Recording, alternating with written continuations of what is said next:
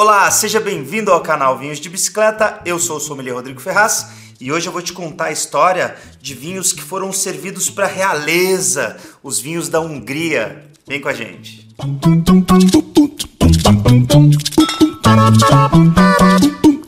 E antes do episódio de hoje começar, trago novidades quentíssimas. É isso mesmo.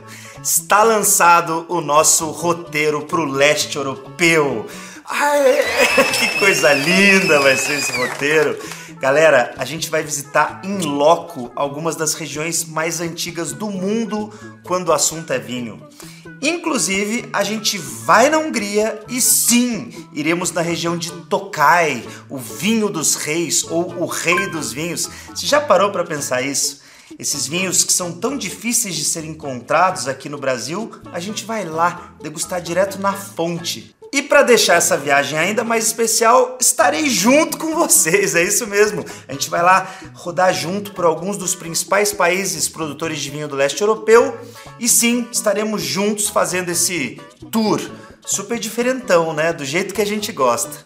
Então, olha, não perde tempo porque todos os detalhes estão aqui no link no descritivo do vídeo, detalhes de data, valores e olha, as vagas são limitadíssimas por razões óbvias. Então, corre aí, se você quer viajar junto com a gente para o leste europeu, não perde essa chance.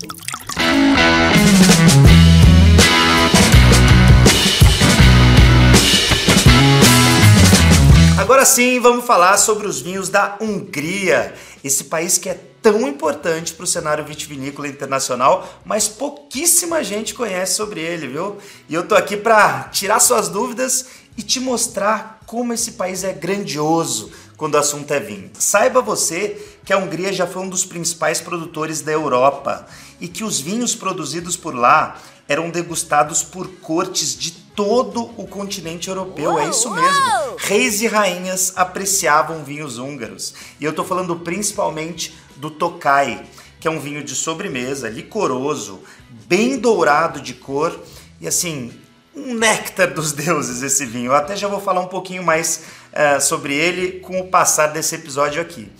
Esse vinho ele tem um contexto histórico importantíssimo para a Hungria e fincou a Hungria no cenário mundial dos vinhos. Aí você me diz, pô Rodrigo, mas se tinha um vinho lá que era tão famoso e que os reis apreciavam, inclusive até o Mozart. É, sim, o Mozart, famoso pianista, já falou também que era um dos vinhos prediletos dele. Como é que isso se perdeu de alguma forma, né? Como é que não é tão famoso assim aqui no Brasil, né? Como é que os vinhos húngaros não mantiveram esse prestígio internacional? Na verdade, o Tokai até manteve, viu? principalmente assim no cenário de quem conhece, estuda vinho, ele sempre é uma referência. Mas tem um probleminha aí, né? A Hungria, como indústria do vinho, sofreu vários vieses. Eu posso até te falar aqui, ó. Ataque da filoxera lá na década de 1880, mais ou menos, dizimou quase todos os vinhedos na Hungria. E aí eu tô falando de peste agrícola, né? Mais uma coisa ruim, Primeira e Segunda Guerra Mundiais, né? Essas guerras também devastaram ali o território húngaro e parte dos vinhedos foi embora nesse período. E além disso, foram várias décadas de cortina de ferro do comunismo. E aí o controle era estatal não se tinha também uma modernização muito forte da indústria do vinho, principalmente durante esse período.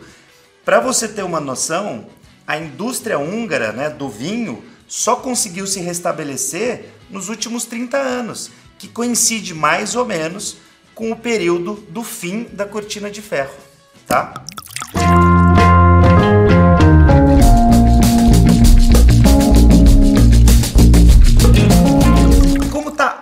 Hoje o cenário vitivinícola húngaro?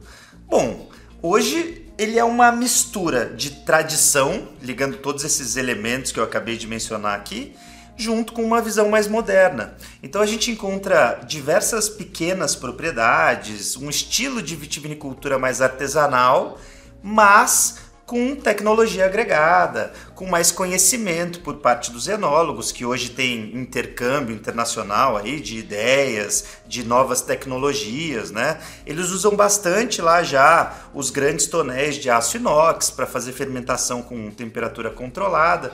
Então, é esse mix, vamos dizer assim, né, de uma cultura ancestral com as técnicas modernas de vinificação. E com relação a vinhedos, né, área plantada de vinhedos, a gente está falando aí de mais ou menos 64 mil hectares de vinhedos plantados na Hungria. O que, que quer dizer isso? Mais ou menos 1% de toda a área de vinhedos plantados no mundo. Né? Só para você ter uma ideia, como base de comparação, a Itália que é o maior produtor de vinho do mundo, tem 10% de todas as áreas de vinhas cultivadas no mundo. A Hungria tem 1%. Com relação à produção de vinho especificamente, aí a gente já fala de 300 milhões de litros por ano. Você sabe que esse número é muito parecido com o que a gente tem aqui no Brasil. É isso mesmo. E 300 milhões de litros por ano equivale também a mais ou menos 1% da produção global de vinho. Então eu estou falando para você exatamente isso. A Hungria e o Brasil correspondem cada um a 1% da produção mundial de vinhos.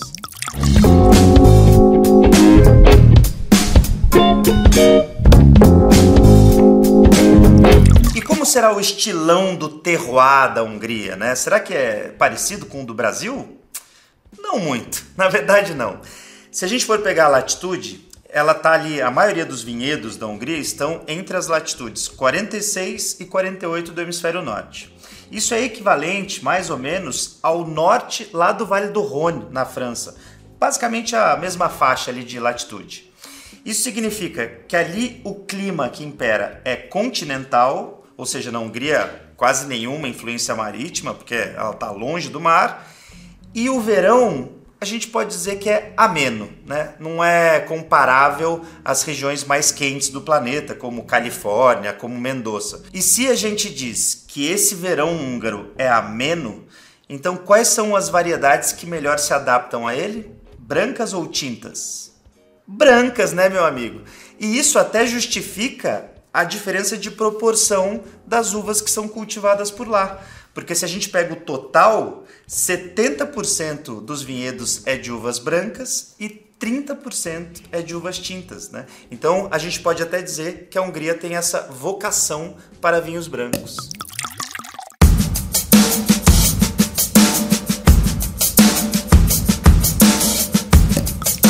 E agora eu vou falar para você quais são as principais variedades brancas cultivadas na Hungria.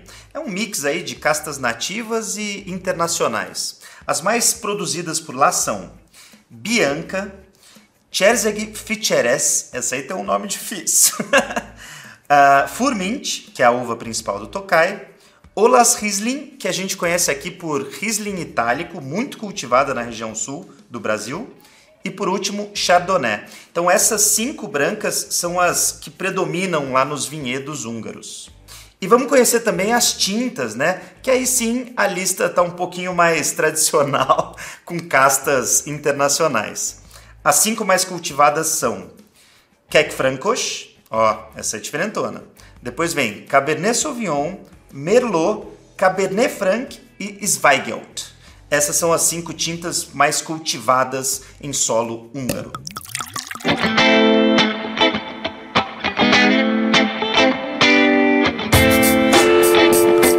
Bom, como você já sabe as principais uvas que são cultivadas na Hungria, nos resta saber quais são as principais regiões daquele país, as regiões do vinho húngaro. Eles têm 22 regiões espalhadas por várias partes do país, mas eu vou destacar aqui três para você, que são as mais importantes e são referências tanto para a Hungria como também num cenário mais internacional. A primeira delas é Villani. Essa que é a região mais ao sul do território húngaro e por isso é também a mais quente. É uma região de solos vulcânicos muito famosa por fazer vinhos mais estruturados, mais tânicos e mais encorpados. Ou seja, é uma região com uma vocação para a produção de vinhos tintos. É isso mesmo.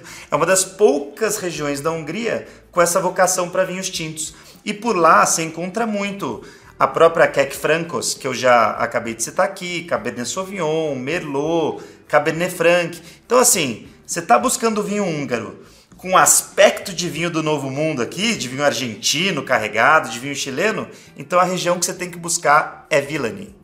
A segunda área que eu quero destacar é a região de Eger. Aí a gente já está falando de norte da Hungria, ou seja, o clima mudou. Aqui a predominância é de um clima mais ameno, principalmente no verão, que é a fase onde as uvas amadurecem. Essa região tem vocação tanto para vinhos brancos como para vinhos tintos. E tem um deles lá, ou na verdade dois, que é o Egri Bikaver e o Egri Silag, não sei se a pronúncia correta é essa, mas que são vinhos de corte, são os mais famosos dessa região, e eles fazem algo parecido com o que se faz lá em Valpolicella, na Itália, por exemplo.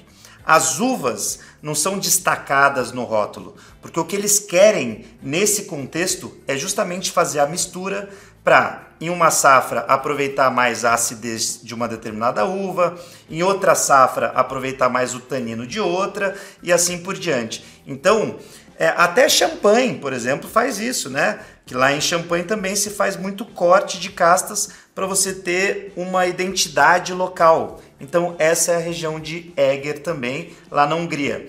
E saiba você que Egri Bikaver significa sangue de touro. Olha só que legal.